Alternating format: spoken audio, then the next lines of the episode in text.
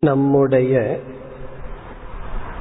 வாழ்க்கையில் அடைய வேண்டிய லட்சியம் பூர்ணத்துவம் அல்லது மனநிறைவு அல்லது பரமாத்மா. இந்த லட்சியம் நம்முடைய இறுதி லட்சியம். அந்த இறுதி லட்சியத்தை அடைய இடையில் எவ்வளவு லட்சியங்கள் சாத்தியங்கள் வேண்டுமானாலும் இருக்கலாம். இந்த லட்சியத்தை அடைதல் என்கின்ற ஒரு வாழ்க்கையை நம்முடைய அன்றாட வாழ்க்கையில் மேற்கொள்ளும் பயணத்தை உதாகரணமாக வைத்து யமதர்மராஜா இங்கு பல சாதனைகளை நமக்கு குறிப்பிடுகின்றார். இதில் புத்தி என்ற இடத்தில் நமக்கு என்னென்ன பண்புகள் இருக்க வேண்டும் என்று பார்த்தோம். இனி அடுத்ததாக மனதிற்கு செல்ல வேண்டும். இந்த உடல் ரதமாக உருவகப்படுத்தப்பட்டது. தேர் இந்த உடல் என்றால் இந்த உடல் ஆரோக்கியமாக இருக்க வேண்டும். அதற்குரிய சாதனையைத்தான் முதலில் நாம் மேற்கொள்ள வேண்டும். இரண்டாவது தேரோட்டி அல்லது சாரதி அவன்தான் இந்த உடலை அழைத்து செல்கின்றான். நம்முடைய லட்சியத்திற்கு அழைத்து செல்பவன் தேரோட்டி. அதுபோல நம்முடைய புத்தி. இந்த புத்தியில் புத்தி என்றால் மனதினுடைய ஒரு அம்சம். சிந்திக்கும் அம்சம் முடிவெடுக்கும் ஒரு பகுதியை தான் புத்தி என்று சொல்கின்றோம். இந்த புத்திக்கு அறிவு உறுதி இந்த இரண்டும் வேண்டும். இந்த புத்தி அறிவை அடைவதற்கு என்ன உபாயம் உண்டோ மார்க்கம் உண்டோ அதை பயன்படுத்தி சரியான அறிவை அடைய வேண்டும். அதில் தர்ம அதர்ம ஞானம் நித்திய அனித்திய ஞானம் என்றெல்லாம் பார்த்தோம். இனி இந்த உருவகத்தில் அடுத்த கருத்து மனம். இங்கு குதிரைகள் உள்ளது. அதனிடமிருந்து நேரடியாக சாரதியிடம் குதிரைக்கும் தனக்கும் ஒரு பந்தம் ஒரு கயிற்றினால் உள்ளது. இந்த சாரதி தேரை ஓட்டுபவன் இந்த குதிரைகளை எப்படி கட்டுப்படுத்துகின்றான்? ஒரு கயிற்றின் மூலமாக தன்னுடைய கையிலும் பிறகு குதிரையினிடத்திலும் கட்டப்பட்டு குதிரைகளை வழிநடத்தி அவன் தேரை லட்சியத்துக்கு அழைத்து செல்கின்றான். இதைத்தான் கடிவாளம் என்று சொல்கின்றோம். இங்கு கடிவாளம் என்றால் குதிரையிடம் கட்டப்பட்டது மட்டுமல்ல குதிரையிடம் கட்டப்பட்டு அந்த கயிறானது தேரோட்டியின் கையில் இருக்கின்றது. அதை அந்த முழு கயிற்றை நாம் கடிவாளம் என்று சொல்கின்றோம். அது இங்கு மனமாக உருவகப்படுத்தப்படுகிறது. பிரகிரகம் மனம் ஏவது. மனதுதான் கடிவாளம். இதிலிருந்து நாம் என்னென்ன கருத்துக்களை எடுத்துக்கொள்ள வேண்டும் என்று இப்பொழுது பார்ப்போம். நம்முடைய மனம் எந்த இடத்தில் இருக்கின்றது என்று பார்த்தால் இந்திரியங்களுக்கும் புத்திக்கும் இடையில் இருப்பது மனம். புத்தி என்றால் அறிவு மனம் என்றாலும் என்ன ஓட்டங்கள் புத்தி என்றாலும் என்ன ஓட்டங்கள். ஆனால் புத்தி என்பது இது சரி இது தவறு இது உகந்தது இது உகந்தது அல்ல என்று சிந்திக்கும் திறனுடைய எண்ணங்கள். அதை நம்ம புத்தின்னு சொல்லிடுறோம். நமக்கு வந்து புத்தினா என்ன மனம்னா என்னங்கிறது நன்கு தெரியும். உதாரணமாக நாம் ஒருவரை இழந்துள்ளோம். நம்ம வீட்டில் நண்பர்களோ யாரோ ஒருவரை நாம் இழந்துள்ளோம். பிறகு அந்த வேதனை மனதில் இருந்து கொண்டே இருக்கின்றது. நாமே என்ன சொல்வோம்? என்னுடைய அறிவுக்கு நன்கு தெரிகிறது. நான் துயரப்படுவதனால் வெளி சூழ்நிலை மாறப்போவதில்லை என்று தெரிகிறது. இருந்தாலும் மனம் வேதனைப்படுகிறது என்று சொல்கின்றோம். இதிலிருந்தே நமக்கு நன்கு புத்தி என்ற ஒன்று உள்ளது. மனம் என்ற ஒன்று தனிப்பட்டு இயங்குகிறது என்ற அனுபவம் இருக்கிறது. அறிவுபூர்வமாக தெரிகிறது. இந்த மது பழக்கத்தை அல்லது புகைப்பிடிக்கும் பழக்கத்தை விட வேண்டும் என்று. ஆனால் என்னுடைய மனதிற்கு அந்த சக்தி இல்லை என்றெல்லாம் சொல்கின்றார்கள். இது எதை குறிக்கின்றது? நாம் மனம் வேறு புத்தி வேறு என்று நன்கு உணர்கின்றோம். அறிவு பூர்வமாக தெரிந்து கொள்வது ஒன்று. உணர்வு பூர்வமாக அந்த அறிவை பயன்படுத்தி வெற்றி அடைவது வேறு என்று நமக்கு தெரிகிறது. இப்ப மனம் என்பது உணர்வு மயமானது புத்தி என்பது வேறு. இந்த மனம் எந்த இடத்தில் இருக்கின்றது என்றால் புத்திக்கும் இந்திரியங்களுக்கும் இடையில் உள்ளது. இந்த உதாகரணத்தில் இந்த கயிறு எங்கு உள்ளது என்றால் குதிரைகளுக்கும் பிறகு தேரோட்டிக்கும் இடையில் உள்ளது. தேரோட்டி என்பவன் புத்தி குதிரைகள் என்பது நம்முடைய புலன்கள். அதே போலதான் நம்முடைய மனம். இந்த புத்தியானது இந்திரியங்களை எப்படி கட்டுப்படுத்த முடியும் என்றால் மனம் மூலமாகத்தான் கட்டுப்படுத்த முடியும். இந்திரியங்களினுடைய செயலை புத்தி தானாக கட்டுப்படுத்தி விட முடியாது. உதாரணமாக புத்தி வந்து முடிவு செய்கிறது. இதை கேட்க வேண்டும் இதை கேட்க கூடாது. இதை பார்க்க வேண்டும் இதை பார்க்க கூடாது. கேட்டல் பார்த்தல் என்பதெல்லாம் நம்முடைய புலன்கள் செய்கின்ற செயல். அறிவு முடிவு செய்தாலும் இந்த அறிவு யார் மூலமாக இதை சாதிக்க முடியும்? இந்த அறிவுக்கு மனம் முழுமையாக ஒத்துழைத்தால்தான் இந்த அறிவானது தன்னுடைய காரியத்தை தன்னுடைய விருப்பத்தை சாதிக்க முடியும். அது எதன் மூலம்? மனதின் மூலமாக. அறிவுல வந்து இதை பார்க்க கூடாதுங்கிறது வந்துட்டா நமக்கு அந்த சக்தி வருவதில்லை. அதனாலதான் சொல்றோம் எனக்கு தெரிகிறது ஆனால் அவ்விதம் நடந்து கொள்ள முடியவில்லை. என்னுடைய புலன்கள் என்னுடைய செயல்கள் என்னுடைய அறிவுப்படி நடப்பதில்லை. நான் என்ன தெரிந்து கொண்டேனோ அதன்படி செயல்படுவதில்லை. அப்படின்னா புலன்கள் அறிவினுடைய அடிப்படையில் செயல்படுவதில்லை. அதை செயல்படுத்த வேண்டுமென்றால் அறிவு மனதின் துணை கொண்டுதான் செயல்படுத்த வேண்டும். இது வந்து இந்த உதாரணத்துல நன்கு பொருந்துகின்றது.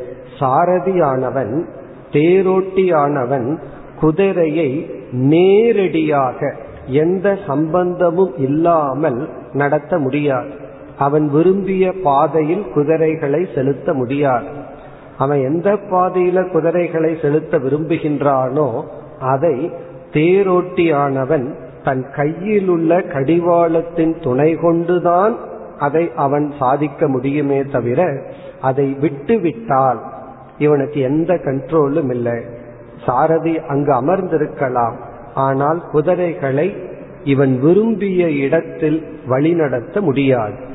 அதே போல நம்முடைய மனம் புத்திக்கு கட்டுப்பட்டு இல்லை என்றால் இந்திரியத்தை நாம் விரும்பிய இடத்தில் செயல்படுத்த முடியாது.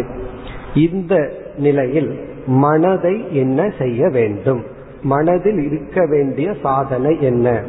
அதை இங்கு நாம் புரிந்து கொள்ள வேண்டியது மன கட்டுப்பாடு அல்லது சமக என்று வேதாந்த சாஸ்திரத்தில் அழைக்கப்படும். சமக என்றால் மனக்கட்டுப்பாடு மனதை ஒழுங்குபடுத்துதல். இதற்காகத்தான் அனைத்து யோக சாஸ்திரங்களும் நாம செய்கின்ற தியானம் நாம் செய்கின்ற தவங்கள் அனைத்து பயிற்சியும் எதற்கு என்றால் அனைத்து முக்கிய பயிற்சிகள் எல்லாம் மனதை ஒழுங்குபடுத்த மனதை கட்டுப்படுத்த. இந்த மனதை எப்படி கட்டுப்படுத்துவது என்ன ஒழுங்குபடுத்துவது என்றால் இந்த மனம் புத்தி சொல்வதை கேட்டு நடந்து கொள்ள வேண்டும். புத்தியினுடைய துணையை நாட வேண்டும் அல்லது புத்திக்கு ஒரு சர்வன்டா இருக்கணும். புத்தி சொல்வதை மனம் கேட்டு நடக்கும் விதத்தில் நாம் மனதை மாற்றி அமைக்க வேண்டும். எப்படி என்றால் சாரதியினுடைய கையில் கடிவாளம் கயிறு எப்படி இருக்கின்றதோ அதே போல புத்தியினுடைய கையில் மனம் இருக்க வேண்டும். மனமானது புத்திக்கு அடிபணைந்து நடந்தால் பிறகு மனதினுடைய துணை கொண்டு புலன்கள் இந்திரியங்களை நாம் வழிநடத்தி அடைய வேண்டிய லட்சியத்தை நாம் அடையலாம். இப்ப இந்த இடத்துல இனி எப்படிப்பட்ட மனம் இருந்தால் மனதை எப்படி மாற்றி அமைத்தால் அது புத்தி சொன்னபடி கேட்கும்? அப்படிங்கறத அடுத்த கேள்வி. இப்ப மனம் எப்படி மாற வேண்டும்? மனதில் என்னென்ன இருக்க வேண்டும்? இருந்தால் புத்தியினுடைய ஆர்டர் புத்தியினுடைய கட்டளைப்படி மனம் செயல்படும். இப்ப இங்குதான் தியான பயிற்சியானது வருகின்றது. இப்ப எந்த இடத்தில் தியானம் என்கின்ற பயிற்சியினுடைய தேவை வருகிறதுங்கிறது ஒரு கேள்வி. ஏன் தியானம் செய்ய வேண்டும்? எந்த இடத்தில் தியான பயிற்சிக்கு தேவை அவசியம் முக்கியத்துவம் வருகிறது என்றால் இந்த இடத்தில்தான் மனதை ஒடுக்க அடக்க நெறிப்படுத்த தியானம் என்ற பயிற்சி. இப்ப இந்த தியான பயிற்சியில் மனம் எப்படி செயல்படுகிறது என்ன ஆகின்றது என்று பார்த்தால் தியானம் என்ற பயிற்சியே மனதிற்கு நாம் கொடுக்கின்ற ஒரு ட்ரைனிங் அல்லது எக்ஸசைஸ் அல்லது மனதை புத்தியின் வசப்படி செயல்படுத்த கொடுக்கின்ற ஒரு விதமான ட்ரைனிங் நம்ம பார்த்தோம் தியானத்தில் விரும்பிய ஒரு எண்ணத்தை எடுத்துக்கொண்டு அந்த எண்ணத்தை தொடர வைத்தல் என்ற பயிற்சி. இந்த விரும்பிய எண்ணம் என்பது புத்தியிலிருந்து வருகின்ற எண்ணம். புத்தி தான் சொல்கின்றது அறிவுதான் சொல்கின்றது. இந்த நேரத்தில் இதை மட்டும் சிந்தித்துக் கொண்டு இருக்க வேண்டும். இந்த ஆர்டர் கட்டளை யாரிடமிருந்து வருகிறது? புத்தியிடமிருந்து வருகிறது. உடனே மனமானது புத்தியை எஜமானனாக கொண்டு அது செயல்பட ஆரம்பிக்கும் பொழுது அது தன்னுடைய இயற்கையில் தேவையற்ற எண்ணங்கள் தான் விருப்பப்படி சிந்தித்து பழகிய காரணத்தினால் மற்ற எண்ணங்கள் எல்லாம் வரும் பொழுது நாம் மேற்கொள்கின்ற பயிற்சி தான் தியானம். அப்பொழுது அமைதியாக மற்ற எண்ணங்களை நீக்கி நீக்கி புத்தி என்ன சொல்கின்றதோ அதை மனதிற்கு செய்வித்து பழகும் பயிற்சி தியானம். இந்த பயிற்சியை பல காலங்கள் நாம் செய்கின்றோம். ஒரு நேரத்தை எடுத்துக்கிறோம்.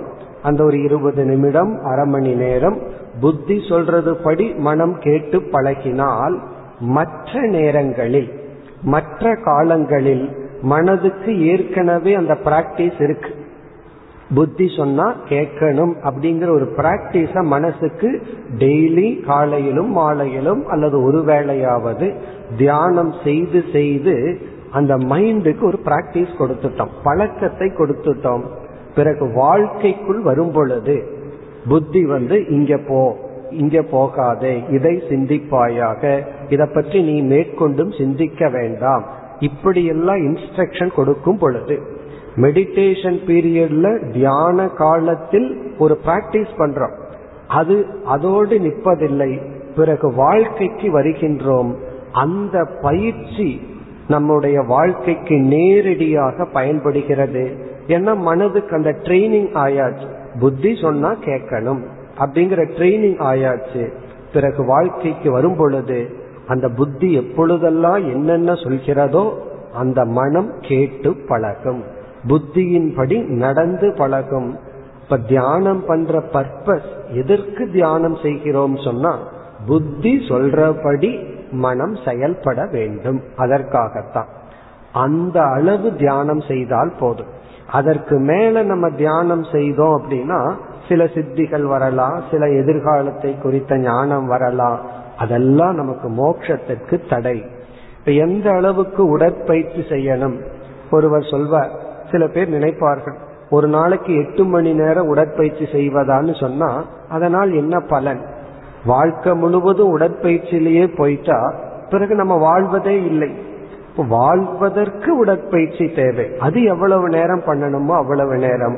அதே போல எவ்வளவு காலம் நாம் தியானத்தில் ஈடுபடணும்னா எவ்வளவு தூரம் மனதை ஒழுங்குபடுத்தணும்னா எவ்வளவு காலம் மனம் ஒழுங்குபடுத்தப்பட்டால் அது புத்தி சொற்படி கேட்கின்றதோ அவ்வளவு காலம்.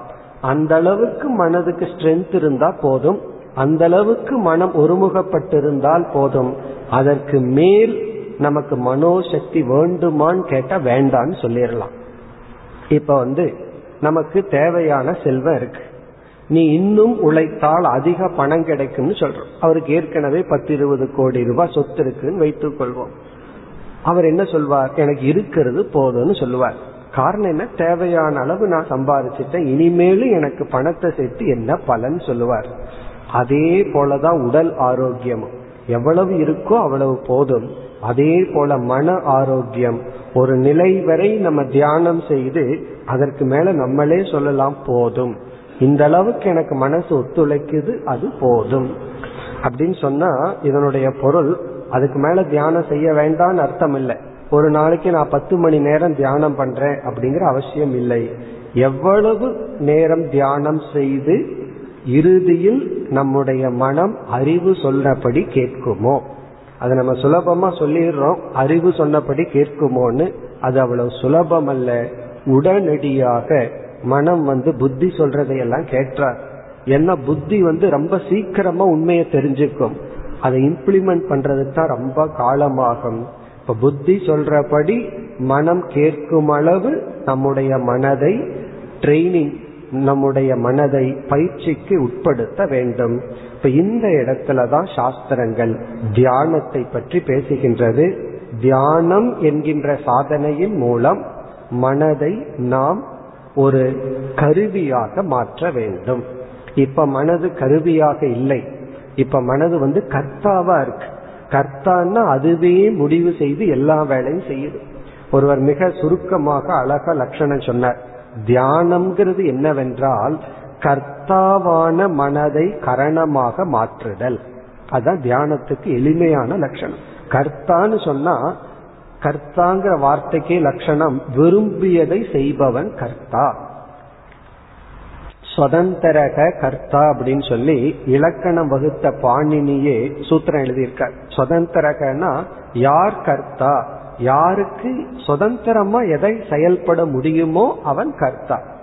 மனம் வந்து அதனுடைய சுதந்திரத்தில் வாழ்ந்துள்ளது. அதை ஒரு கருவியாக ஒரு இன்ஸ்ட்ருமெண்டாக மாற்றுதல் கருவிக்கு வந்து சுதந்திரம் கிடையாது. இன்ஸ்ட்ருமெண்ட் வந்து அதை கையாளுபவனுக்கு கீழ்ப்படிந்து நடக்கும். அப்படி மனம் புத்திக்கு ஒரு கரணமாக கருவியாக மாற்றுதல் தான் தியானம். இப்ப தியானம் என்ற முக்கிய பயிற்சியின் மூலம் சுதந்திரமாக தெரிந்து கொண்டிருக்கின்ற மனதை நாம் என்ன செய்கின்றோம்? ஒரு கருவியாக மாற்றுகின்றோம். யாருக்கு கருவி? என்றால் புத்திக்கு கருவியாக மாற்றுகின்றோம். இப்ப இந்த இடத்துலதான் நம்முடைய புத்தியே சரியா இருக்கணும்.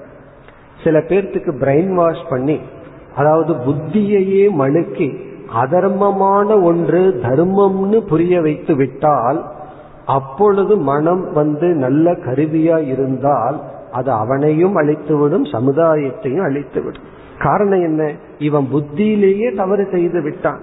ஹிம்ச பண்றதோ மற்றவர்களை அழிப்பதுதான் தர்மம்னு இவன் இவனை புரிய வச்சுட்டோம் அப்படின்னா இவன் புத்தி அதை வந்து கன்விக்ஸ் ஆயிரும். உடனே மனம் அதற்கு துணை புரிந்தால் அந்த மனம் வந்து அனைத்து அழிவுக்கும் காரணம். புத்தியிலையும் சரியா இருக்கணும். அதனாலதான் நம்ம ஏற்கனவே பார்த்தோம் சாரதியான புத்திக்கு இருக்க வேண்டிய குணம் என்னன்னா தர்ம அதர்ம ஞானம். எது தர்மம் எது அதர்மம்ங்கிற ஞானம் இல்லாமல் மனக்கட்டுப்பாட்டை எல்லாம் நம்ம செய்தோம் அப்படின்னா அது நமக்கு நன்மையை தராது. முதல்ல வந்து அறிவு அது மிக மிக முக்கியம். புத்தி சரியா எது நல்லது எது கெட்டதுன்னு தெரிந்து கொள்ள வேண்டும். பிறகு எது நம்முடைய இறுதி லட்சியம் எது நம்முடைய இடையில் இருக்கின்ற லட்சியம் என்று சாத்திய சாதன ஞானம் இதெல்லாம் புத்தி சரியாக புரிந்திருக்க வேண்டும். இனி அடுத்த சந்தேகம் வருது.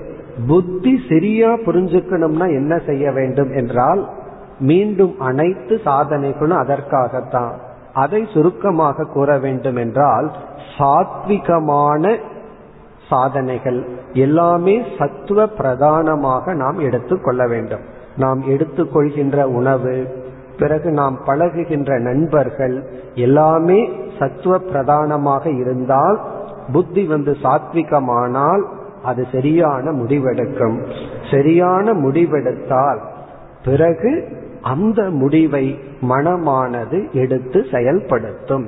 அப்படி செயல்படுத்தினால் எப்படி சாரதி கயிற்றை தன்னுடைய கையில் கட்டுப்பாட்டுக்குள் வைத்திருந்தால் அவன் குதிரைகளை அடக்கி பாதையில் ஒழுங்காக செலுத்துவானோ? ரதத்தை லட்சியத்துக்கு அழைத்து செல்வானோ?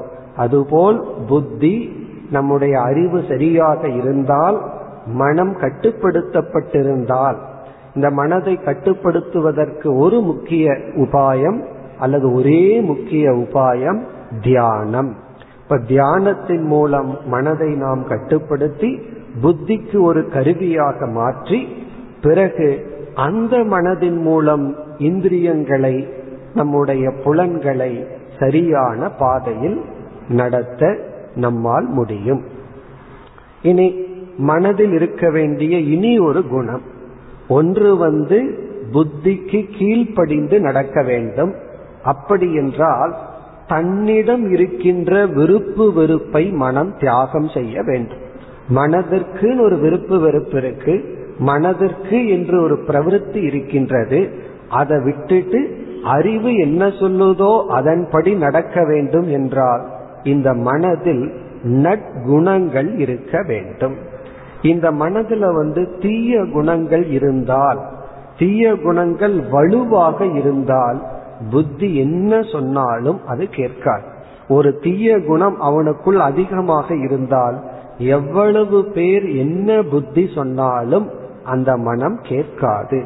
இதற்கு பெஸ்ட் எக்ஸாம்பிள் வந்து துரியோதனன் தான் அவனுக்குள்ள பொறாமை என்கின்ற ஒரு குணம் மிக வலுவாக இருந்து விட்டது. மகாபாரதத்துல துரியோதனிடமிருந்து நாம் கற்றுக்கொள்ள வேண்டிய பாடம் ஒன்றே ஒன்றுதான். பொறாமை எப்படி மனிதனை அழிக்கும்? இந்த பொறாமைங்கிறது ஒன்றை நாம் வளர்த்தி விட்டால் அது எப்படியெல்லாம் உருவெடுக்கும் தான் அவனிடமிருந்து நாம் கற்றுக்கொள்ள வேண்டிய பாடம். அந்த பொறாமைங்கிற குணம் அவனுக்குள் இருப்பதனால் உண்மையில் பாண்டவர்களை காட்டிலும் துரியோதனனுக்கு தான் நன்மை சொல்பவர்கள் சுற்றி இருந்தார்கள். பாண்டவர்கள் பல சமயங்கள்ல தனக்கு அட்வைஸ் பண்றதுக்கு ஆள் இல்லாம காட்டில் இருந்தார்கள். விதுரர் பீஷ்மர் துரோணர் போன்ற அனைத்து தர்மத்தை தெரிந்தவர்கள். அவர்களாலும் கூட சில சமயங்களில் தர்மப்படி வாழ இயலாமல் சென்றது. அது வேறு கதை. ஆனால் தர்மத்தை உபதேசிப்பவர்கள் இருந்தும் ஒவ்வொரு கார்னர்ல இருந்து அவனுக்கு தர்மம் தான் வந்தது. அவனால் ஏன் அதை புரிந்து கொண்டு செயல்படுத்த முடியவில்லை? மனதில் உள்ள சில தீய குணங்கள். கேரக்டர் அதுவே அவனுடைய கேரக்டரா மாறிடுது. இப்ப நம்ம என்ன செய்யணும்னா அந்த சில கேரக்டர்களை நம்ம மாற்றி அமைக்க வேண்டும். இந்த குணத்தில் மாற்றத்தை நாம் கொண்டு வர வேண்டும். இது வந்து மனதை பற்றியது. அதாவது பூஜை செய்தல் அல்லது வந்து யாத்திரை செய்தல் கோயிலுக்கு போங்க அப்படின்னு ஒருத்தர் சொன்னோம்னா அதெல்லாம் அவர்கள் சுலபமாக செய்து விடுவார்கள். ஆனால் குணத்தை மாற்றுங்கள்னு சொன்னாதான் பலர் அதற்கு முன் வருவதில்லை ஏன் பலர் வேதாந்தம் படிக்கிறதில்ல உபனிஷத் கீதை படிக்க முன் வருவதில்லைன்னா பகவான் கீதையில அதிக முக்கியத்துவம் மன மாற்றத்துக்கு பேசுகின்றார். குணங்களை மாற்றணும் நட்பண்புகளை அடையணும் தீய பண்புகளை நீக்கணுங்கிறதுல தான் நம்ம கீதையில பார்த்தோம்னா அதிக முக்கியத்துவம். குறிப்பா பதிமூன்றாவது அத்தியாயத்திற்கு மேல் சென்றால் கடைசி வரைக்கும் பகவான் வேல்யூஸையே பேசுறார். நீதியை பற்றியே நற்குணங்களை பற்றியே பேசுகின்றார். இந்த மாற்றம் தான் உண்மையில் நமக்கு பயன்படும். நம்ம ஆன்மீக முன்னேற்றம்ங்கிறது எதை குறிக்குது அப்படின்னா நமக்கு பெரிய உபனிஷத்துக்கள் எல்லாம் தெரிஞ்சுக்கணுங்கோ மந்திரத்தை எல்லாம் படிச்சிருக்கணுங்கிற அவசியம் கிடையாது. குணம் மாறி வந்தால் நற்குணங்களை நாம் அடைந்தால் நம்ம முன்னேறிட்டு இருக்கிறோம் பிறகு என்ன சாதனை செய்தும் எவ்வளவு தியானம் செய்தும் எவ்வளவு தவங்கள் செய்தும் நற்குணங்கள் நம்மிடம் இல்லை என்றால் உண்மையில் நாம் எந்த விதத்திலும் முன்னேற்றத்தை அடையவில்லை. அப்ப இங்க மனம் அப்படிங்கிற இடத்துல சமகங்கிற இடத்துல அடுத்த முக்கிய கருத்து வந்து பண்புகள். நற்பண்புகள் எல்லாம் நாம் கடினப்பட்டு அடைய வேண்டியதுள்ளது இது ஏன் இதுல கடினம் இருக்கிறதுன்னு சொன்னா இவ்வளவு கஷ்டப்பட்டு அடைந்தால் அதனுடைய பலனும் மிக மிக உயர்ந்த பலன் மேலான பலன். இப்ப வந்து எல்லா மனிதனுடைய மனதிலையும் பழி வாங்குற எண்ணம் இருக்கு. இது வந்து இயற்கையா இருக்கு.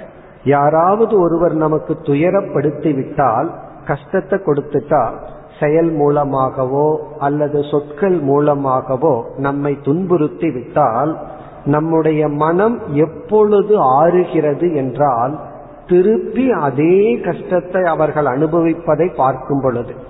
அதை நான் என் மூலமாகவோ யார் மூலமாகவோ அதே கஷ்டத்தை பார்க்கும் பொழுது நமக்குள் ஒரு ஆறுதல் கிடைக்கின்றது. ஒரு சந்தோஷம் அப்பதான் வரும். அப்பதான் நம்ம நினைக்கிறோம் கணக்கு தீர்ந்திருக்கு அப்படின்னு சொல்லி. ஆனா உண்மையிலேயே அந்த காரியத்தை நம்ம பண்ணோம்னா நம்ம இங்க வேற விதத்துல கணக்கை ஏற்றி வச்சிருக்கோம். அது தெரிவதில்லை. கணக்கு அப்ப தீர்வது போல் நினைக்கின்றோம். ஆனால் எந்த மனம் அவர்கள் அறியாமையில் செய்துள்ளார்கள் அல்லது அவர்கள் எனக்கு கொடுத்த கஷ்டம் நான் தவமாக எடுத்துக்கொண்டு மனப்பக்குவத்தை அடைந்தேன்னு சொல்லி மன்னிக்கின்றதோ அந்த இடத்துலதான் மனதுக்கு நூறு மடங்கு அதிக மகிழ்ச்சி வருகிறது. மனதுக்கு வந்து மகிழ்ச்சி இரட்டிப்பாகின்றது. இனி ஒரு விதத்திலேயும் மகிழ்ச்சி வருது. அவனை பழி தீர்த்துட்டோம் அப்படின்னா அதை பார்த்து மனசு சந்தோஷத்தை அடையுது. ஆனால் மன்னிப்பதனால் மனத மகிழ்ச்சிக்கு உட்படுத்தினால் அந்த மகிழ்ச்சி எல்லை கடந்ததாக இருக்கிறது. அப்போ எல்லை கடந்த மகிழ்ச்சியை அனுபவிக்க வேண்டும் என்றால் அதற்குரிய முயற்சியை நாம் செய்திருக்க வேண்டும். எந்த ஒரு மகிழ்ச்சியும் முயற்சியின்றி நமக்கு கிடைக்காது. அப்ப நற்குணங்கள் நம்மிடம் இருந்தால் அந்த குணங்களே மோட்சத்துக்கு நிகரான மகிழ்ச்சியை நமக்கு கொடுக்கிறது என்றால் நற்குணங்களை அடைய நம்முடைய முயற்சி அதிகம் தேவை. அதை வந்து பலர் மறந்து விடுகின்றார்கள் அல்லது முக்கியத்துவம் கொடுக்க தெரிவதில்லை. அதைத்தான் இங்கு யம தர்மராஜா குறிப்பிடுகின்றார். இப்ப இங்க குறிப்பிடுகின்ற அடுத்த சாதனை மன ஒழுக்கம். முதல் சாதனை வந்து புத்தி. சரியான அறிவை அடைய வேண்டும். அந்த சரியான அறிவை கொடுப்பவரிடம் நாம் இணக்கம் வைக்க வேண்டும். சரியான அறிவை கொடுக்கும் நூல்களை கற்க வேண்டும். அப்படிப்பட்ட ஆசிரியர்களை அணுக வேண்டும். அல்லது சரியான அறிவை அடைய வேண்டும். அவ்வளவுதான். அடுத்தது சரியான அறிவை அடைந்து விட்டால் அந்த அறிவை செயல்படுத்த சரியான மனதை உருவாக்க வேண்டும். அதை இந்த இடத்தில் யம தர்மராஜா கூறுகின்றார். அதாவது மனம் புத்திக்கும் இந்திரியத்துக்கும் இடையில் உள்ளது. சாரதிக்கும் குதிரைகளுக்கும் இடையில் கடிவாளம் இருப்பது போல புத்தி மனதின் மூலமாகத்தான் சாரதி கயிற்றின் மூலமாகத்தான் குதிரைகளை வழிநடத்த முடியும். அதே போல நம்முடைய புத்தி மனதின் மூலமாகத்தான் நம்மை நல் வழியில் செயல்படுத்த முடியும். அப்படி வேண்டுமென்றால் மனம் புத்திக்கு கட்டுப்பட்டிருக்க வேண்டும். அதனுடைய பொருள் புத்தி சொன்னபடி கேட்க வேண்டும். புத்தி சொன்னபடி கேட்கும் பழக்கத்தை கொடுப்பதுதான் தியானம். அப்படி புத்தி சொல்லப்படி கேட்க வேண்டும் பழக வேண்டும் என்றால் மனதிற்கு நட்பண்புகள் மிக மிக அவசியம். இப்ப நட்பண்புகளை அடைதல் தியானத்தின் மூலமாக மனதை நாம் பயிற்சி செய்தல் இதுதான் இங்கு குறிப்பிடுகின்ற சாதனை. இனி நாம் அடுத்த சாதனைக்கு செல்கின்றோம்.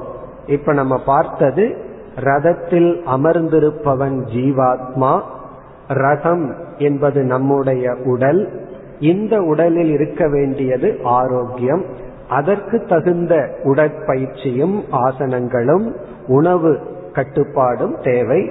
அடுத்தது வந்து புத்தி சாரதி. அந்த சாரதிக்கு சரியான அறிவும் அந்த சரியான அறிவில் உறுதியும் தேவை. சில சமயம் நமக்கு சரியான அறிவு தான் இருந்துட்டு இருக்கும். யாராவது வந்து தப்பான அறிவை சொன்னா அந்த உறுதி இல்லாமல் அதை நாம் மாற்றிக்கொள்வோம். அப்படி இல்லாமல் சரியான அறிவை அடைதல் ஒரு சாதனை. அந்த சரியான அறிவு சரிதான் என்ற உறுதி நிச்சயம். இந்த இரண்டும் புத்திக்கு தேவை. அடுத்தது நாம் பார்த்தது கடிவாளம்.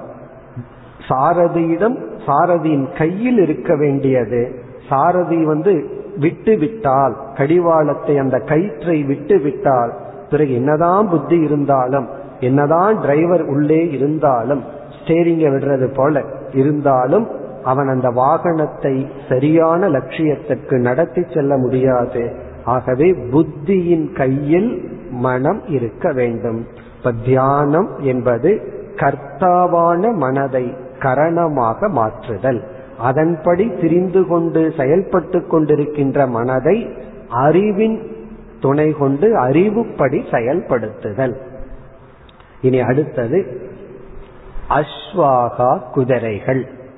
இந்த தேரில் தேரை இழுத்து செல்வது அதாவது ரதத்தை இழுத்து செல்வது குதிரைகள். அதே போல நம்முடைய உடலை இழுத்து செல்வது யார் என்றால் இந்திரியங்கள். இப்ப குதிரைகளை வந்து இந்திரியங்கள் அப்படிங்கிற இடத்துல நம்ம பார்த்தோம். இப்ப இந்த இடத்துல என்ன பண்பு குறிப்பிடப்படுகிறது? என்று இப்பொழுது பார்க்க வேண்டும். இந்த தேர் இருக்கின்றது அது ஜடமானது. ரதம் இருக்கிறதே அது உண்மையில் ஜடமானது. ரதத்தை மட்டும் வச்சிருந்தோம்னா அது எங்கும் நகராது. இருக்கிற இடத்துல அப்படியே இருக்கு. நம்ம வீட்டில் இருக்கிற மாட்டு வண்டி இருக்கே அந்த வண்டி இருக்கே அது வந்து ஜடம் அப்படியே தான் இருக்கும் அதை இழுத்து செல்ல வேண்டும்னா மாடு தேவை ரதமாக இருந்தால் குதிரை தேவை. அந்த குதிரை தான் தேரை வந்து இழுத்துட்டு போகுது. அதே போல இந்த உடல் ரதம் என்றால் இந்த உடல் எங்கு செல்லும்? இந்த உடலை இழுத்து செல்வது யார்? என்றால் நம்முடைய இந்திரியங்கள் நம்முடைய கண்கள் காது போன்ற ஐம்புலங்கள் தான் நம்முடைய உடலை இழுத்து செல்கின்றது. இப்ப யார் நம்மை வந்து இந்த இடத்துக்கு இழுத்து வந்தார்கள்? யார் நம்ம இங்க இழுத்து வந்தார்கள்னா நம்முடைய காது. கேட்கணுங்கிற ஒரு ஆர்வம் நம்ம இங்கு இழுத்து வந்தது. பிறகு இங்கிருந்து போன உடனே யார் நேரம் நம்ம கிச்சனுக்கு இழுத்து செல்வார்கள்னா? இந்திரியம். சுவைக்க வேண்டும் உட்கொள்ள வேண்டும்ங்கிற இந்திரியம். பிறகு நாம் எங்கெங்கெல்லாம் இருக்கின்றோம்ங்கிறத யார் முடிவு செய்கிறார்கள்?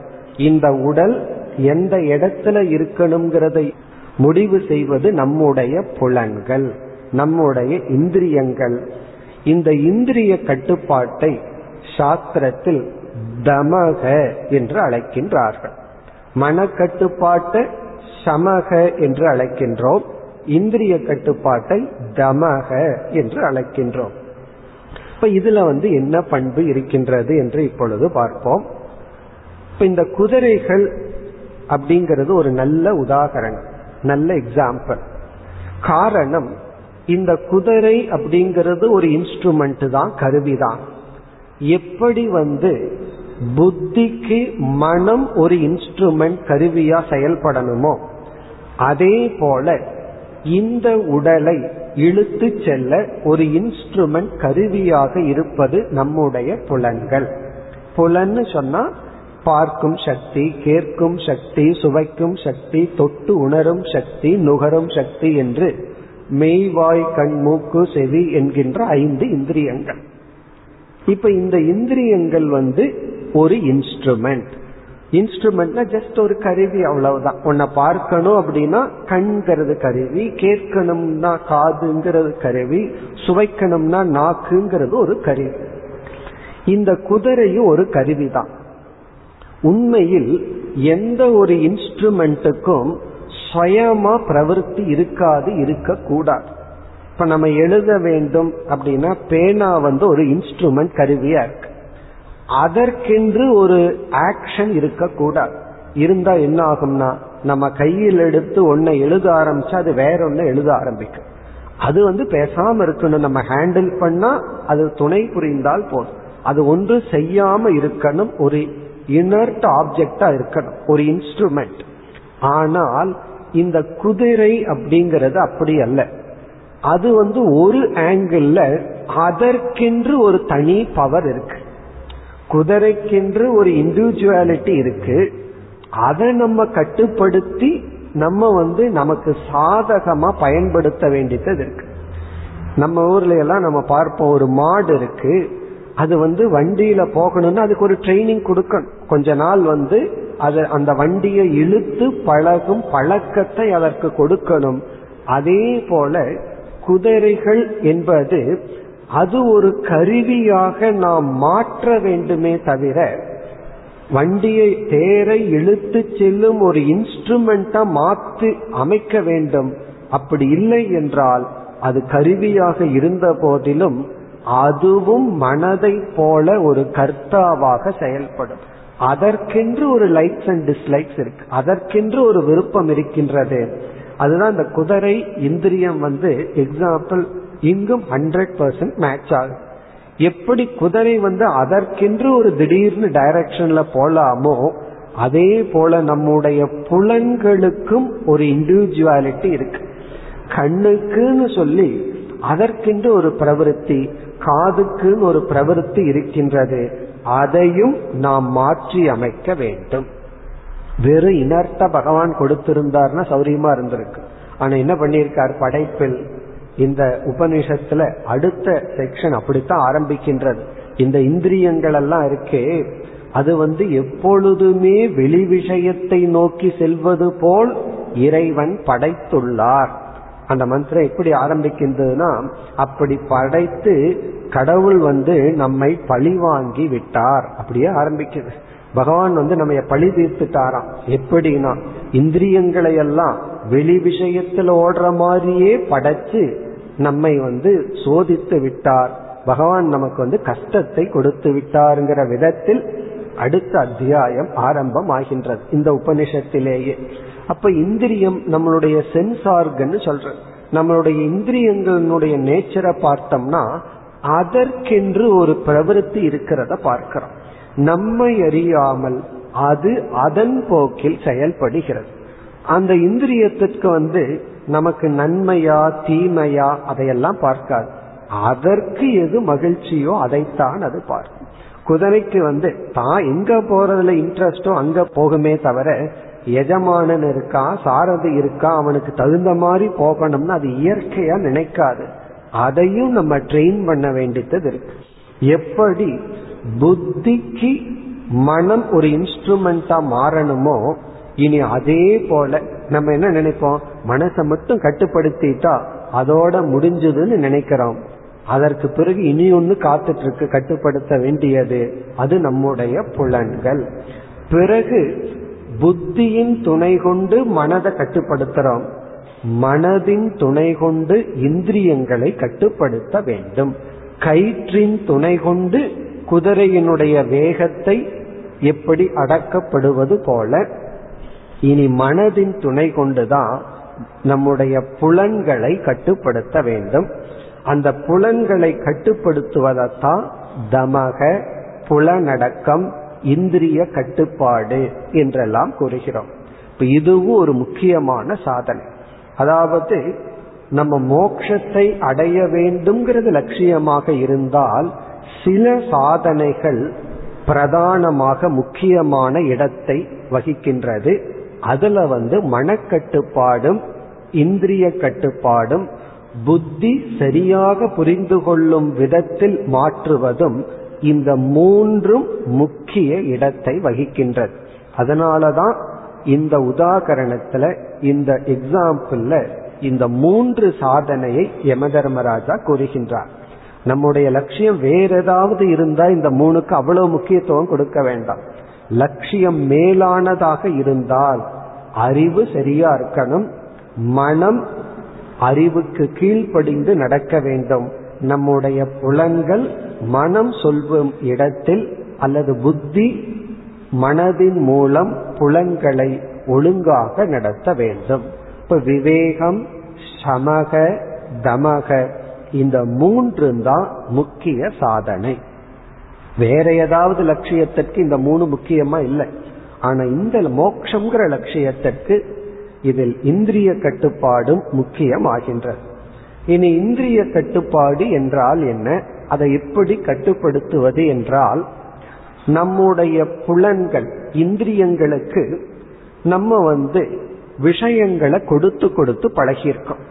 அதுவே ஒரு விதமான அடிக்ஷன் அதுவே ஒரு விதமான பழக்கம். இப்ப வந்து சில பேர் உணவு விஷயத்தில் ஒரே விதமான உணவை கொடுத்து பழக்கிட்டோம்னா அந்த உணவை அந்த நாக்கு கேட்டுட்டே இருக்கு.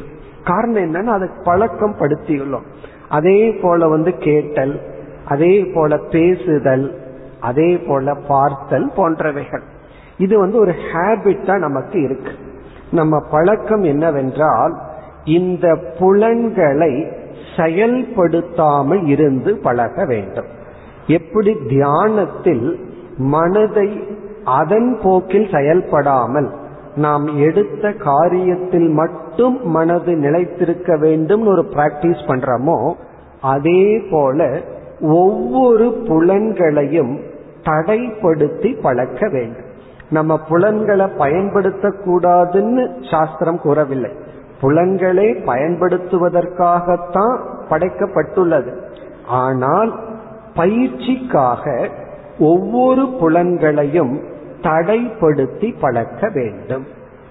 எங்கு தடைப்படுத்தி பழக்க வேண்டும்னா எதை பார்த்தால் இன்பம் மட்டும் நமக்கு கிடைக்கின்றதோ ஆனால் அதில் நன்மை இல்லையோ அதை பார்ப்பதை தவிர்த்தல்.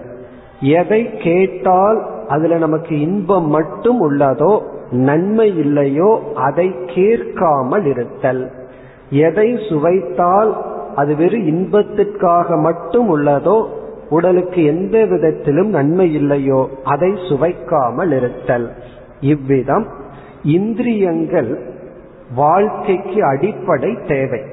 அதை பயன்படுத்தினா தான் வாழ முடியும். ஆனால் பல சமயங்களில் இன்பத்திற்காக மட்டும் சில சமயத்துல இந்திரியத்தை பயன்படுத்துறோம். அந்த இன்பத்தை கொடுக்கும் விஷயத்தில் இந்திரியத்துக்கு ஒரு தடை செய்தல்.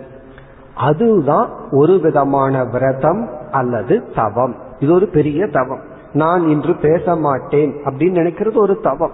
ஏன்னா இந்திரியத்தினுடைய சுவாவம் வந்து பேசுதல். அதே போல இதை சுவைக்க மாட்டேன் இதை கேட்க மாட்டேன். பலர் வந்து மற்றவங்களை பற்றி பேசுறத கேட்கறதுல ஒரு மகிழ்ச்சி. இந்த ஊர்வம்பு கேட்கறேன்னு சொல்றோம் அல்லவா? அதை கேட்டு கேட்டு அதுல ஒரு மகிழ்ச்சி இருக்கு. அது நமக்கும் நல்லதல்ல சொல்பவர்களுக்கும் நல்லதல்ல யாருக்கும் நல்லதல்ல. அப்ப அதெல்லாம் பண்ணும்போது என்ன பண்றோம்? இந்த விஷயத்தை காசிப்னு சொல்றோம். அதை நான் கேட்க மாட்டேன் இதை நான் பேச மாட்டேன். இப்படியெல்லாம் இந்திரியங்களுக்கு தடை செய்தல் தற்காலிகமாக. இந்திரியத்தின் மூலமாக நாம் அடிமையாகிவிடக் கூடாது என்பதற்காக இந்திரியத்தை செயல்படுத்தாமல் இருத்தல். இதை நம்ம ஒரு படத்துல பார்த்திருப்போம். ஒரு குரங்கு வந்து கண்ணை மூடி இருக்கும். இனி ஒரு குரங்கு காதை அடைச்சிருக்கும். இனி ஒரு குரங்கு வாயை அடைச்சிருக்கும். இதனுடைய பொருள் என்னவென்றால் இந்திரியத்திலேயே தடை செய்தல். அது எப்படி தடை செய்தல் என்றால் அதற்குரிய இடத்திலிருந்து நம்மை நாம் விளக்கி கொள்ளுதல். ஒரு காலத்துக்கு பிறகு நாமளே சூழ்நிலையை உருவாக்குவோம். சர்க்கம்ஸ்டன்ஸ் மேக்ஸ் மேன் சொல்லுவாங்க. சூழ்நிலை மனிதனை உருவாக்குகிறதுங்கிறது ஆரம்பத்துல. அதுக்கப்புறம் வி மேக் சர்க்கம்ஸ்டன்ஸ் நாம் சூழ்நிலையை உருவாக்குவோங்கிறது இறுதி கட்டம். ஆரம்பத்துல சூழ்நிலைகள் தான் நம்மை உருவாக்குகின்றன. அப்ப நம்ம உருவாக வேண்டும் என்றால் சூழ்நிலைகளை மாற்றி அதற்குரிய சூழ்நிலைக்கு செல்ல வேண்டும். ஆசிரமங்கள் எல்லாம் எதற்கு கட்டப்படுகிறதுனா ஒரு சூழ்நிலையை இன்ஃப்ராஸ்ட்ரக்சர்னு சொல்லுவோம். ஒரு ஆபீஸ்னா அதற்கு தகுந்த இன்ஃப்ராஸ்ட்ரக்சர் இருக்கும். ஒரு ஃபேக்டரினா அதற்கு தகுந்த சூழ்நிலை உருவாக்கப்படும். அப்படி ஒரு தனிமையான இயற்கையான ஒரு சூழ்நிலையை நாம் பயன்படுத்த வேண்டும் உருவாக்க வேண்டும். உருவாக்கி உள்ள அந்த சூழ்நிலையை நாம் பயன்படுத்த வேண்டும். ஆனா சில பேர் வந்து அந்த சூழ்நிலைக்குள் சென்றாலும் இப்ப ஆசிரமத்துல போனா சில ஆசிரமங்கள்ல பேப்பர் படிக்க கூடாதுன்னு இருக்கு. அதுவே சிலருக்கு பெரிய தவமா இருக்கு. ஒருவர் வந்து ஆசிரமத்துல வந்து ஒரு வாரம் இருந்தார். இருந்துட்டு வந்து என்னிடம் ஒரு பெரிய இமயமலையை தாண்டினதை போல சாதனை செய்வது போல் கூறினார். அவர் கூறியது வந்து நான் ஏழு நாள் பேப்பரே படிக்கலேன்னு சொன்னார். அது வந்து அவருக்கு ஒரு பெரிய லட்சியமா இருக்கு. நமக்கு சாதாரணமா இருக்கு. நல்லது தானே. ஏழு நாள் அவருடைய மனசுல குப்பையை கொட்டல. அவ்வளவுதான். இதை என்ன பெருசா சொல்றாருன்னு நமக்கு ஆச்சரியமா இருக்கும். ஆனா அவருக்கு அது ஒரு பெரிய அச்சீவ்மெண்ட் காரணம் என்ன? காலை எழுந்தவுடன். படிப்புன்னு பாரதியார் சொன்னது வேற. இவர்கள் படிக்கிறது என்னன்னா அந்த நியூஸ் படிக்கிற மாதிரியா இருக்கு. இப்ப காலையில எழுந்தவுடன் அந்த குப்பையை உள்ள கொட்டி கொட்டி ஒரு வாரம் கொட்டாததுனால அது ஒரு பெரிய லட்சியமா இருக்கு. அப்போ ஒரு சூழ்நிலைக்கு சென்று ரெகுலரா என்ன இந்திரியத்துக்கு விஷயத்தை கொடுத்துட்டு இருப்போமோ அதை தவிர்த்தல் ஒரு பெரிய சாதனை ஆகின்ற அதற்கு பிறகு நம்ம நல்ல பக்குவத்தை அடைஞ்சிட்டோம்னா நம்ம இருக்கிறதே ஆசிரமம் தான் இருக்கிறதே சூழ்நிலை தான் அதை ஆரம்பத்தில் எடுத்துக்க கூடாது சூழ்நிலை எல்லாம் எனக்கு முக்கியம் அல்ல அப்படின்னு. ஆரம்பத்தில் தமக என்றால் எந்த இடத்துக்கு சென்றால் நாம் வீழ்ந்து விடுவோமோ அந்த இடத்திலிருந்து விலகி இருத்தல். நமக்குள்ள நல்லா இருப்போம். ஒருவர் வந்து பேச ஆரம்பிச்சா நம்ம எரியாம அந்த டாபிக் உள்ள போயிருவோம். அப்போ அப்படிப்பட்ட மனிதர்களிடமிருந்து விலகி இருத்தல். பிறகு வந்து கண்ட்ரோலா இருப்போம். வீட்டுல வந்து அந்த வடையினுடைய வாசம் இருக்கு. அது ரொம்ப பவர்ஃபுல் அந்த வாசனையை கேட்ட உடனே நமக்கு அந்த காம்ப்ரமைஸ் ஆயிருவோம் அப்ப என்ன பண்றதுன்னா அந்த வாசனையிலிருந்து விலகி இருத்தல். அப்படி சூழ்நிலைகளிலிருந்து விலகி இருத்தல். இதுதான் தமம். இப்ப எந்த இடத்துல போனா நாம் கட்டுப்பாட்டை இழந்து விடுவோமோ அந்த இடத்திலிருந்து சற்று விலகி இருத்தல் தான் தமக.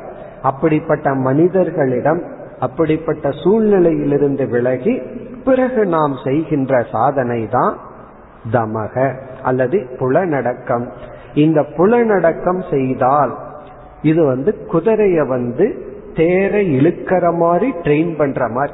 அதுக்கும் பேசாம விட்டா அது அதனுடைய போக்குல போயிட்டு இருக்கும் நம்ம அதை ட்ரெயின் பண்றோம். அல்லது வந்து காலையை ட்ரெயின் பண்றோம் வண்டியை இழுப்பதற்கு. அதே போல இந்த உடலை சரியான பாதையில் இழுப்பதற்கு நாம் மேற்கொள்கின்ற ட்ரைனிங் தான் இந்திரிய கட்டுப்பாடு. இவ்விதம் அறிவில் தெளிவு பிறகு வந்து மனதில் அமைதி பிறகு தூய்மை இந்திரியத்திலும் அமைதி அல்லது ஒடுக்கம். அதனாலதான் இந்த இந்திரிய கட்டுப்பாடு ரெண்டு ஆங்கிள் செய்வது. ஒன்று வந்து கயிற்றின் துணை கொண்டு குதிரையை கட்டுப்படுத்துவார். அது போதாதுன்னு சொல்லி குதிரைக்கு வந்து கண்ணை மறைக்கிறதுக்கு ஒரு மறைப்பு இருக்கு. அதே போல நம்ம புலனடக்கமும் ரெண்டு விதத்தில். மனதின் துணை கொண்டும் புலனை அடக்குதல். அது ஒரு ட்ரைனிங் சமத்தின் மூலம் மனக்கட்டுப்பாட்டின் மூலம் புலனை அடக்குதல். இது கயிற்றின் துணை கொண்டு அடக்குவது போல. குதிரைக்கு வந்து எப்படி கண்ணை வந்து வேறு பாதையில தெரியாம ஒரு கவசம் போடுறோமோ அதே போல ஒரு சூழ்நிலையை நாம் உருவாக்குதல். அல்லது எந்த சூழ்நிலைக்குள் சென்றால் நாம் வீழ்ச்சி அடைவோமோ அந்த சூழ்நிலையிலிருந்து விலகி இருத்தல். இது வந்து கடிவாள கண்ணை மறைப்பதற்கு போடுவது போல நாம் சாதனையை மேற்கொண்டு நம்முடைய புலன்கள் நம்முடைய மனம் நம்முடைய புத்தி இவைகளை லட்சியத்துக்கு உகந்ததாக மாற்றி அமைத்தல். அதைத்தான் இந்த கற்பனையான வாழ்க்கை என்பதை வாழ்க்கையில் நம்முடைய லட்சியத்தை ஒரு பயணமாக உருவகப்படுத்தி இங்கு யம தர்மராஜா கூறியுள்ளார். பிறகு அடுத்தது இரண்டு இருக்கு. ஒன்று மார்க்கம் பாதை இனி ஒன்று லட்சியம். இந்த பாதை அது வந்து புத்தி முடிவு செய்தது. இந்த லட்சியம் என்றால் இதுதான் பாதை. அந்த பாதையில் பயணம் செய்ய மனமும் இந்திரியமும் துணை புரிந்தால் பிறகு இறுதி லட்சியம் என்ன? பரமாத்மா. இப்ப பரமாத்மா என்ற இறுதி லட்சியம் அல்லது மோக்ஷம் என்ற இறுதி லட்சியத்தை ஒரு சாதகன் அடைவான். இப்ப இந்த கருத்தை தான் மற்ற மந்திரங்களில் கூறப்பட்டுள்ளது. அதாவது யம தர்மராஜா எப்படி கூறுகின்றார் யாருக்கு புத்தி இல்லையோ யாருடைய மனம் கட்டுப்படுத்தப்படவில்லையோ யாருடைய இந்திரியங்கள் கட்டுப்படுத்தப்படவில்லையோ அவர்கள் லட்சியத்தை அடைய மாட்டார்கள். அது ஒரு எக்ஸாம்பிள் சொல்றார். எஸ்து அவிஞானவான் பவதி. ஐந்தாவது மந்திரத்தில் அவிஞானவான் அறிவு அற்ற சாரதி பிறகு அயுக்தேன மனசா சக பொருந்தாத கட்டுப்படுத்தப்படாத மனதை கொண்டவனாக இருந்தால் தஸ்ய இந்திரியாணி அவசியாணி அவனுடைய இந்திரியங்களும் கட்டுப்படுத்தப்படாமல் இருந்தால் இது எப்படின்னா துஷ்ட அஸ்வாகா. துஷ்ட அஸ்வாகா என்றால் கட்டுப்படுத்தப்படாத குதிரை எப்படி ரதத்தை வேறு பாதையில் இழுத்துச் சென்று எஜமானனை அழித்து விடுமோ அப்படி அழித்து விடும். அப்படி ஒரு மந்திரத்துல நெகட்டிவா சொல்ற. அடுத்த மந்திரத்துல எஸ்து விஜயானவான் யாருக்கு சரியான அறிவு உள்ளதோ யாருடைய மனம் அறிவின்படி செயல்படுகிறதோ எவர்களுடைய குதிரைகள் அதாவது இந்திரியங்கள் ஒழுங்குபடுத்தப்பட்டுள்ளதோ அவர்களுக்கு நல்ல குதிரைகளைப் போல இவர்களுடைய பயணம் வெற்றியை அடையும் என்று பாசிட்டிவ் நெகட்டிவ் இந்த இரண்டுமாக கூறி பிறகு ஒன்பதாவது மந்திரத்தின் இறுதியில் அவன் அடைவது தது விஷ்ணோகோ பரமம் பதம். இறுதியில லட்சியத்தை சொல்றார். இவன் அடைவது விஷ்ணுவினுடைய மேலான பதம். அப்படின்னா இங்கு வந்து வைகுண்ட லோகம் சொல்லவில்லை. இங்கு விஷ்ணு என்றால் விஷ்ணுங்கிற சொல்லுக்கே எங்கும் வியாபித்திருப்பவர். எங்கும் வியாபித்திருக்கின்ற அந்த பரபிரம்மத்தை இவன் அடைகின்றான். இவ்விதம் முதல் ஒன்பது மந்திரங்களில் நம்முடைய அன்றாட மேற்கொள்ளும் ஒரு சிறு பயணத்தை உதாகரணமாக கொண்டு இந்த மூன்று முக்கிய பண்புகள் நான்காவது பண்பை நம்ம சேர்த்து கொண்டோம். உடல் ஆரோக்கியத்தை நம்ம சேர்த்து கொண்டோம். ஏன்னா ரதம் நல்லா இருக்கணும். உடல் ஆரோக்கியம் தேவை. பிறகு இங்கு முக்கியமாக யமதர்மராஜா கூறியது மூன்று பண்பு. சரியான அறிவு அறிவின்படி செயல்படுகின்ற மனம் மனதின் விருப்பத்தை நிறைவேற்றுகின்ற இந்திரியங்கள். இப்போ அறிவு மனம் புலன்கள். இவைகள் அனைத்தும் நம்முடைய இறுதி லட்சியத்துக்கு துணை புரியும் விதத்தில் மாற்றி அமைத்தல். இனி அடுத்த பகுதி பத்து பதினொன்று இந்த இரண்டு மந்திரங்களில் ஆத்ம ஞானத்துக்கு வருகின்றார். இங்கு மீண்டும் பயணத்தின் அடிப்படையிலேயே இந்த உபதேசம் அமைகின்றது. இப்ப வந்து எது பயணம்? இதுவரைக்கும் நம்ம ஜேர்னினா என்ன நினைச்சிட்டு இருந்தோம்? ஒரு இடத்திலிருந்து இனி ஒரு இடத்துக்கு சென்று அடைதல். இப்ப நம்ம என்ன சொல்லிட்டோம்?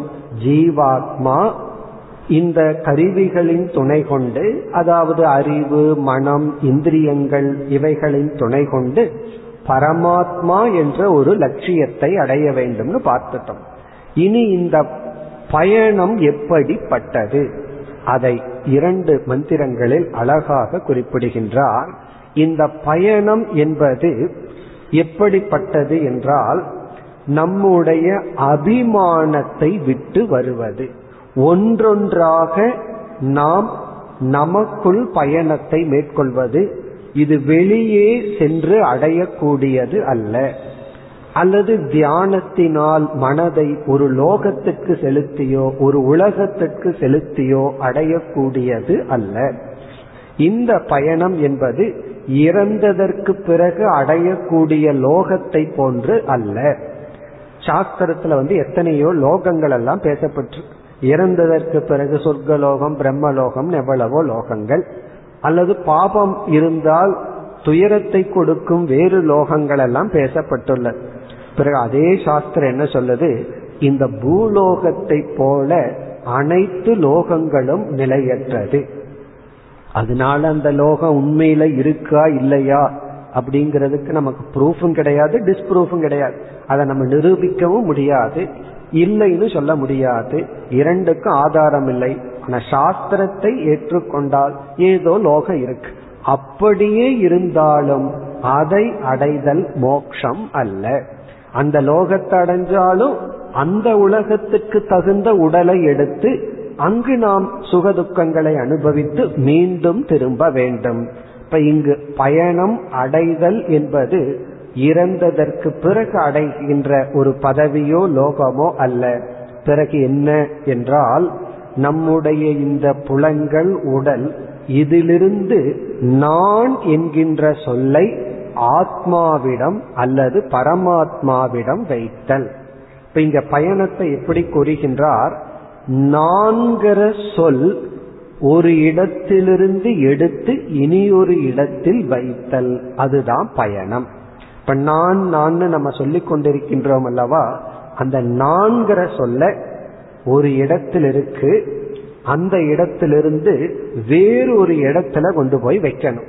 அந்த இடத்துக்கு இடைவெளி ரொம்ப தூரமா இருக்கிறதுனால அதை படிப்படியாக சாஸ்திரம் பிரிச்சு கொடுத்திருக்கு. நம்ம வந்து வீட்டுல மாடிக்கு போகணும் அப்படின்னா அது வந்து படிப்படியா வச்சிருக்கோம் படிகளை வச்சிருக்கிறோம். ஒரு இடத்துல இருந்து இனி ஒரு இடத்துல ரீச் ஆகிறதுக்கு படி இருக்கிறது போல இப்ப இங்க வந்து நான்கிற சொல் ஸ்தூலமான உடலில் இப்பொழுது இருக்கிறது. இத வந்து ஆத்மா அல்லது அறிவு சுரூபமான பிரம்மனிடத்தில் வைக்கணும். அப்படி எடுத்துட்டு போறதுக்கு தான் பயணம் என்று பெயர். இப்ப இந்த பயணத்துல ஒரே ஸ்டெப்ல இந்த போல்வாழ்த்தான்றது மாதிரி ஒரே ஜம்ப்ல ஸ்தூல உடல்ல இருந்து நம்ம வந்து ஆத்மாவை நான் சொல்லிட முடியாது. அதனால நம்முடைய பயணத்தில் அனாத்மாக்களான இந்த உடல் ஐந்து படிகளாக பிரிக்கப்படுகிறது. அஞ்சு படியா பிரிச்சு ஒவ்வொன்றை ஒவ்வொரு கோஷம். அன்னமயம் பிராணமயம் மனோமயம் விஜயானமயம் ஆனந்தமயம் எல்லாம் பிரிச்சு நம்முடைய அபிமானத்தை நான்கிற புத்தியை ஒவ்வொன்றிலிருந்து ஷிஃப்ட் பண்ணணும். ஒவ்வொன்றிலிருந்தும் எடுத்து வைத்து இறுதியில் நான் தூய்மையான ஆத்மஸ்வரூபம். இந்த ஆத்மாவாகிய நானே அனைத்து உடலுக்குள்ளும் இருக்கின்றேன். இந்த அறிவை அடைய வேண்டும். இதுதான் பயணம். இதைத்தான் அடுத்த இரண்டு மந்திரத்தில் கூறுகின்றார். நாளை நாம் தொடர்வோம். ॐ पूर्णमधपूर्णमिधं पूर्णात्पूर्णमुदच्छते